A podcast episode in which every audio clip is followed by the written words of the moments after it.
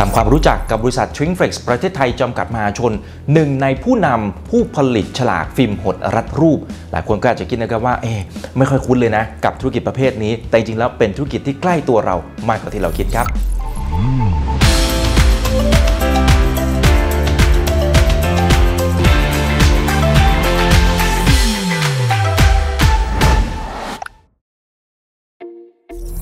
สวัสดีครับ ผมอีกบรรพจจากเพจถามอีกกับอีกครับ ทุกท่านครับ ลองนึกภาพตามผมนะ เวลาที่เราไปซื้อสินค้า ไม่ว่าจะเป็นจากร้านสะดวกซื้อจากห้างสรรพสินค้า เราก็จะเห็นบรรจุภัณฑ์เยอะแยะมากมายใช่ไหมครับอาจจะเป็นขวดอาจจะเป็นกล่องอ่าแล้วแต่เจ้าของแบรนด์สินค้านะครับแต่ในมุมของผู้บริโภคนะเราเลือกไม่ถูกอะสินค้ามันเยอะมากๆเลยนะครับเราจะเลือกยังไงดี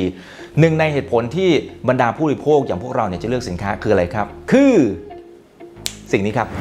อ่านี่เลยครับ คือฉลากที่ห่อหุ้มตัวบรรจุภัณฑ์อีกทีหนึ่งนะครับ ซึ่งเขาก็จะมีหลากหลายรูปแบบนะ แต่นี่ถือว่ามีความสำคัญมาก เพราะเป็นด่านแรกที่ผู้บริโภคเขาจะเห็นเลยแหละครับ ในโลกธุรกิจ ฉลากสินค้า ไม่เพียงแต่ทำหน้าที่เสมือนคนขายไร้เสียงเพียงอย่างเดียว แต่ยังสร้างความสวยงาม และความโดดเด่นให้กับสินค้าฐานะของผู้บริโภคอย่างพวกเราเวลาจะเลือกเนี่ยก็คงต้องเป็นฉลากที่มันสีสันสะดุดตาเตะตานะครับมีเอกลักษณ์เฉพาะตัวอาจจะเป็นฉลากที่เราคุ้นเคยก็ได้นะงั้นหน้าที่อย่างหนึ่งเลยของตัวฉลากที่มันห่อหุ้มตัวสินค้า แล้วก็บรรจุภัณฑ์เนี่ยคือการเป็นเซลส์แมน ช่วยคุณลูกค้าขายของหรือว่าเจ้าของแบรนด์เองก็สามารถเอาไปทำการตลาดได้ครับ จุดที่น่าสนใจคือธุรกิจนี้มีผลประกอบการสวยงามมากครับ รายได้เติบโตอย่างต่อเนื่องเฉลี่ยมากกว่า 22%ต่อปี โอ้โห จะมีสักกี่ธุรกิจที่เติบโตได้ขนาดนี้ไม่ธรรมดาเลยนะครับ รายได้ปีที่แล้วเกือบ 600 ล้านบาท ส่วนใหญ่ 95%ก็มาจากการขายผลิตภัณฑ์ฟิล์มหดรัดรูปนี่แหละครับ ส่วนที่เหลือคือรายได้จากการรับออกแบบและผลิตแม่พิมพ์ รวมถึงการนำเข้าฟิล์มยืด เพื่อใช้ในการพันพาเลตและห่อรัดสินค้า แต่สัดส่วนก็ยังถือว่าน้อยครับ ว่าแต่ว่าเอ๊ฉลากสินค้าก็มีให้เลือกหลายอย่างนะ เป็นแบบกระดาษก็มีสติกเกอร์ก็ใช้กันเยอะ แต่ทำไมบริษัท Shrinkflex ประเทศไทยจำกัดมหาชน ถึงเลือกที่จะทำฉลากประเภท ฟิล์มหดรัดรูปมาตั้งแต่ปี 2550 ครับ ที่เราทำอยู่เป็นฉลากที่ฟิล์มหดรัดรูปด้วยพลาสติกชนิดหนึ่งเรียกว่า PVC และ PET เสร็จแล้วเจอความร้อนเมื่อไหร่เขาจะรัดเข้าไปในตัวขวดหรือคอนเทนเนอร์รัด ตามรูปร่างของขวดเลย ข้อดีสามารถดึงออกเสร็จแล้วก็เอาขวดแล้วเอาตัวพลาสติกขวดแก้วไปรีไซเคิลได้ทนขูดขีดเพราะสีพิมพ์อยู่อยู่ด้านในไม่ใช่มึงสติ๊กเกอร์และกระดาษอยู่ด้านนอกตอนตอนขูดหน่อยนึงสีก็หลุดอย่างเงี้ยมันข้อดีมากมากกว่าพวกกระดาษสติ๊กเกอร์เยอะเสร็จแล้วก็น่าจะมาแทนพวกไอ้กระดาษกับพวกสติกเกอร์ ฉลากฟิล์มหดรัดรูป ตัวสำคัญที่เขาให้เนื้อความมันโฆษณาอยู่ในตัวให้ข้อความทุกอย่าง จุดเด่นข้อแรกเลยครับ คือ Shrinkflex นั้นให้บริการแบบครบวงจร ตั้งแต่การให้คำปรึกษาเกี่ยวกับบรรจุภัณฑ์การเลือกรูปทรงบรรจุภัณฑ์การออกแบบฉลาก รวมถึงการบริการให้คำปรึกษาด้านเทคนิคการหดตัวของฉลาก เพื่อให้กราฟิกนั้นเข้ากับรูปร่างของบรรจุภัณฑ์ครับไม่แปลกใจแล้วนะครับว่าทำไมลูกค้าแบรนด์ใหญ่ๆ ทั้งนั้นเลย ที่จ้าง Shrinkflex ให้ทำฉลากให้ครับ ในมุมเจ้าของแบรนด์ต้นทุนในการผลิตฉลากเนี่ยอยู่ที่ประมาณสัก 2-3%เท่านั้นเอง เพราะฉะนั้นแรงจูงใจในการที่ไปทำเองเนี่ยก็คงจะไม่มีนะ สู้ไปจ้างมืออาชีพอย่าง Shrinkflex ให้เขาทำให้น่าจะดีกว่า น่าจะคุ้มกว่า และยิ่ง Shrinkflex เองเขาทำได้แบบครบวงจรนะ โอกาสที่เขาจะเปลี่ยนเจ้าเนี่ยก็ถือว่ายากครับ ปกติยังไม่เคยออกตลาดก็ออกตลาด product ตัวใหม่กว่าจะปูเต็มเซเว่นอีเลฟเว่นทุกสาขา7 8 0 0 0สาขา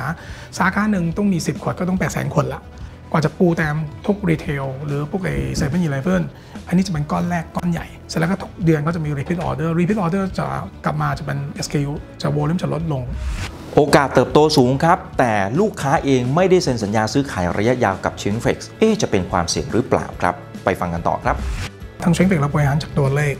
ไม่ว่าจะเลขจากเซลล์ขาย Product Item เราก็ดูตัวเลขอย่างช่วงหน้าฝนอยู่ เราจะรู้เลยพวกแชมพูพวกแป้งจะขายดี cosmetic จะขายดี กินเจเมื่อไหร่ พวกน้ำจิ้มเอซีอิ๊วจะขายดีseasoning จะขายดี อย่างเงี้ยช่วงเบิร์ดเทอมเมื่อไหร่ จะพวกนมจะขายดีพูดง่ายเราไม่ใช่แค่เฉพาะกระจายการเสี่ยงบ่อสิบเจ้าแรก เรายังต้องกระจาย Product Item ของเราแต่ละเดือนมันอะไรด้วย เราเราจัดการเป็นอย่างนั้นอยู่แล้วตั้งแต่แรก จุดเด่นข้อที่ 2 t r i n f e x มีบริการหลากหลายช่วยตอบโจทย์ความต้องการของคุณลูกค้าได้ และเมื่อแบ่งเป็นตามระบบการพิมพ์ครับ ฉลากฟิล์มหดรัดรูปแบ่งออกเป็น 2 ประเภท แบบแรกคือระบบการพิมพ์ gravure คิดเป็นสัดส่วน 90%มีคุณภาพความละเอียดสูง ทั้งตัวหนังสือภาพลายเส้น ภาพลายสกรีน ภาพลายธรรมชาติ เหมาะสำหรับงานพิมพ์ที่มีปริมาณมาก ซึ่งทำให้ต้นทุนต่อหน่วยต่ำ และแบบที่ 2 ครับ อันนี้เป็นทีเด็ดของเขาเลย คือระบบการพิมพ์ดิจิตอลเป็นระบบพิมพ์ที่ไม่ต้องใช้แม่พิมพ์ แต่จะใช้ระบบเลเซอร์ และเนื่องจากว่าไม่ต้องใช้แม่พิมพ์เนี่ยทำให้สามารถพิมพ์สินค้าที่มีจำนวนไม่กี่ชิ้นได้ และสามารถเปลี่ยนแปลงรูปแบบเพื่อตอบสนองความต้องการของคุณลูกค้าได้อย่างรวดเร็ว แล้วก็ยังช่วยในมุมการทำการตลาดได้ด้วยนะครับ marketing เขาชอบเรามากชอบ Shrinkflex มากกว่าจะได้วันแรกที่ มีแบบมามีขวดมากว่าจะได้เห็นของจริงต้องเป็นเดือน แต่หลังจากมีดิจิตอลเมื่อไหร่อะมา 3-4 วันก็เห็น marketing ของลูกค้าเขาชอบบริการของเราสามารถเห็นของจริง เขาต้องการเห็นเขาไม่ว่า marketing manager อยู่แบรนด์ brand manager เขาจะต้องการเสนอเจ้านายหรือเสนอต่างชาติหรือเสนอ retail เขาไม่เห็นของเขาไม่มีใครกล้าซื้อของเ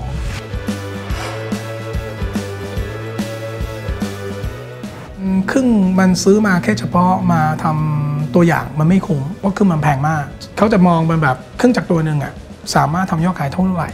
ผลิตได้เท่าไหร่ ทุกคนจะมองอย่างนั้นกลายเป็นเราใช้ดิจิทัลไป approach ลูกค้ากลุ่มใหม่เริ่มลูกค้ารายใหญ่ๆเสร็จแล้วก็เอาดิจิทัลไปบริการเขาช่วยเขาทำยอดขาย ช่วยเขาออก marketing ออก product ใหม่ออกมา เขา success เขาก็กลับมาทำกลายเป็นกลายเป็นตัวดิจิทัลช่วยเราหาลูกค้าเพิ่มเยอะมาก ช่วยลูกค้าเราไปทำยอดขายเยอะมากเสร็จแล้วลูกค้าก็กลับมาทำตัว mass production ของ Gravia จุดเด่นข้อถัดมาครับชิงเฟกอยู่ในอุตสาหกรรมที่กำลังเติบโตอย่างต่อเนื่อง ก็จะเห็นว่าการใช้ฉลากฟิล์มหดรัดรูปนั้นเพิ่มขึ้นอย่างต่อเนื่องเลยทีเดียวครับ ถึงแม้ว่าจะเจอวิกฤตโควิด -19 ก็ยังไปต่อได้ครับ เหตุผลอยู่ในภาพนี้ เนื่องจากลูกค้าส่วนใหญ่ของชิงเฟกคือกลุ่มเครื่องดื่มและอาหาร รวมกันแล้วก็มากเกือบเกือบ 90%เลยทีเดียวครับ ราะฉะนั้นธุรกิจจะเติบโตหรือไม่ก็ให้ดูที่การบริโภคว่าเติบโตมากน้อยเพียงใดครับตราบใดที่การบริโภคของคนทั้งโลกยังคงเพิ่มขึ้น คนยังคงต้องกินยังคงต้องใช้ ธุรกิจนี้ยังมีโอกาสเติบโตค่อนข้างจะสดใสเลยทีเดียวนะครับ อีกมุมหนึ่งนะ ทางด้านของคุณลูกค้าของ Shrinkflex เองเนี่ยเขาเป็นเจ้าของแบรนด์ยักษ์ใหญ่ครับทั้งระดับประเทศระดับโลกฉะนั้นตราบใดนะครับที่คนยังคงต้องกินยังคงต้องใช้อยู่นะครับธุรกิจของเขาก็ยังมีโอกาสที่จะไปต่อได้นั่นเอง หลายคนอาจจะถามนะว่าธุรกิจในช่วงนี้โดยเฉพาะในช่วงวิกฤตโควิด -19 ทำไมยังไปต่อได้การบริโภคน่าจะน้อยลงนี่แต่คำตอบก็คือว่ามันมีเซกเมนต์ใหม่ ๆ ที่เกิดขึ้น สั่งสินค้าทางออนไลน์นะครับหรือว่าบางส่วนก็ไปสั่ง food delivery ส่งอาหารทางออนไลน์เนี่ยก็เพิ่มมากขึ้น เพราะฉะนั้นบรรจุภัณฑ์ก็ขายดีมากขึ้น ในขณะเดียวกัน ฉลากฟิล์มหดรัดรูปก็ยังคงเติบโตมากขึ้นตามไปด้วยครับ ข้อดีข้อทีสี่ 4 ครับ อุตสาหกรรมนี้ถึงแม้ว่าจะเติบโตเยอะก็จริงนะครับ แต่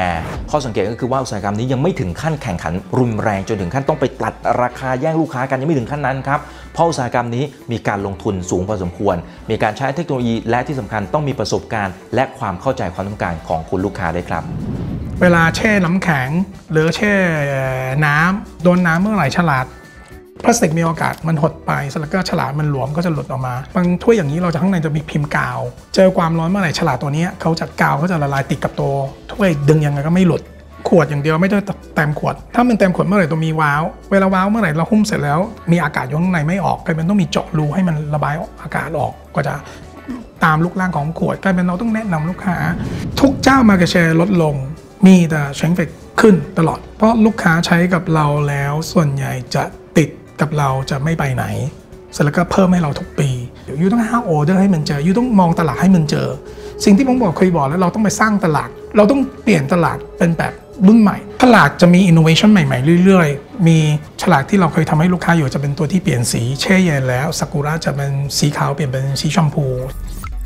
จุดเด่นข้อถัดมาคือชิงเฟกเองนะครับมีการบริหารจัดการต้นทุนวัตถุดิบได้ค่อนข้างจะดีเลยทีเดียวนะครับซึ่งวัตถุดิบหลักๆเนี่ยก็จะมี 2 ส่วนด้วยกันคือ PVC และ PET ส่วนหนึ่งก็เป็นการนำเข้าจากต่างประเทศด้วย PVC มันมาจากเวนิลคลอไรด์ไม่เกี่ยวกับน้ำมันน้ำมันส่วนน้อยกลายเป็นราคาผ่อนๆของ PVC ค่อนข้างน้อย ส่วน PET ปัจจุบันนี้มัน oversupply demand มากกว่า demand กลายเป็นแบบราคามันลงมาถูกมากๆกลายเป็นแบบถูกกว่าทุกอย่าง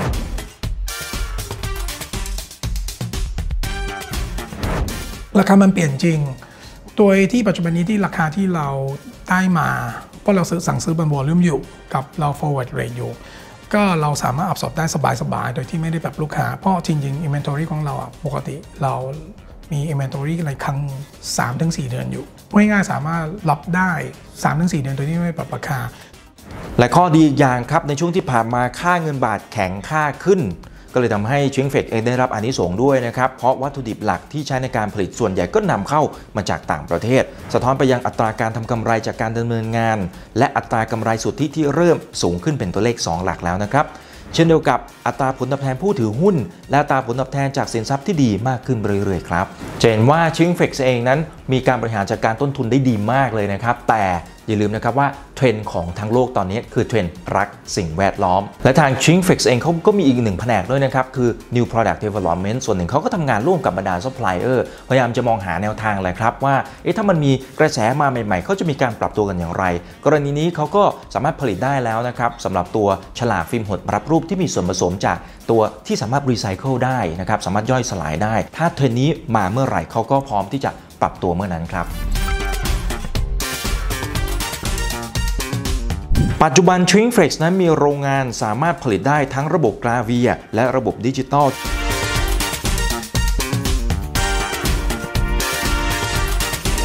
และผลส่วนหนึ่งเลยนะครับ ที่ทางด้านของบริษัทชิงเฟ x เข้ามาระดมทุนในตลาดหลักทรัพย์รอบนี้เนี่ยก็ต้องการเงินทุนส่วนหนึ่งครับไปขยายกำลังการผลิต แล้วก็ขยายโรงงานเพื่อรองรับกับความต้องการที่เพิ่มมากขึ้นครับ เราสามารถเพิ่มกำลังการผลิตเป็นร้อยร้อยแปดสิบกว่าล้านเม็ด ทุกวันนี้สูงสุดอยู่ประมาณร้อยสามสิบกว่าล้านเม็ด แต่ทุกอย่างขึ้นอยู่ที่ตลาด ขึ้นอยู่ที่เวลาเราโรงงานเสร็จแล้ว ขึ้นอยู่ที่เศรษฐกิจเป็นยังไง หลังโควิดเป็นยังไง ถ้าสมมติว่ามันพร้อมออเดอร์เข้ามาเยอะ หรือ multinational เขาเซ็น contract กับเรา ก็มีโอกาสไปขยายเครื่องที่2เครื่องที่ 3 เพิ่มไปเรื่อยๆ แต่ทุกอย่างก็ต้องหลังจากโรงงานก่อสร้างพร้อมเสร็จแล้วเสร็จแล้วก็พร้อมจะไปเสนอพวกลูกค้า เพราะเรามีออเดอร์ที่รองรับอยู่แล้วส่วนหนึ่ง แต่แน่นอนอยู่แล้วและส่วนหนึ่งเราก็เผื่อไว้สำหรับลูกค้ากลุ่มใหม่ ส่วนวัตถุประสงค์อื่นๆ ในการใช้เงินนอกเหนือจากการลงทุนในโรงงานผลิตใหม่ๆ ก็มีเหมือนกันครับ เช่นชำระคืนเงินกู้ยืมจากสถาบันการเงิน เพื่อเป็นการลดภาระดอกเบี้ยเอาไว้ใช้เป็นเงินทุนหมุนเวียน และใช้สำหรับการดำเนินการทั่วไป สิ่งเหล่านี้จะช่วยเป็นแต้มต่อในการทำธุรกิจให้กับชิงเฟ x ในระยะยาวครับ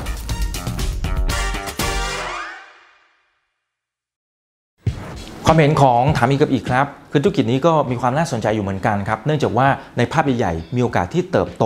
ในอนาคตได้ มาจากมุมไหนครับ เช่น การบริโภคของคนทั้งโลกยังมีแนวโน้มที่เพิ่มสูงขึ้น อย่างที่2ครับ ถ้ามองในแง่ของสินค้าที่จะมาทดแทนฉลากฟิล์มหดรับรูปตอนนี้ยังไม่เห็น 100%แต่ต่อให้มีนะครับทางด้านของผู้บริหารนะครับเขาก็มีความพร้อมในการปรับตัว แล้วก็มีความเก่งในเรื่องของการมองหานวัตกรรม มองหาตลาดที่จะมารองรับนะครับ ตัวนี้ก็ถือว่าเป็นจุดที่น่าสนใจ แต่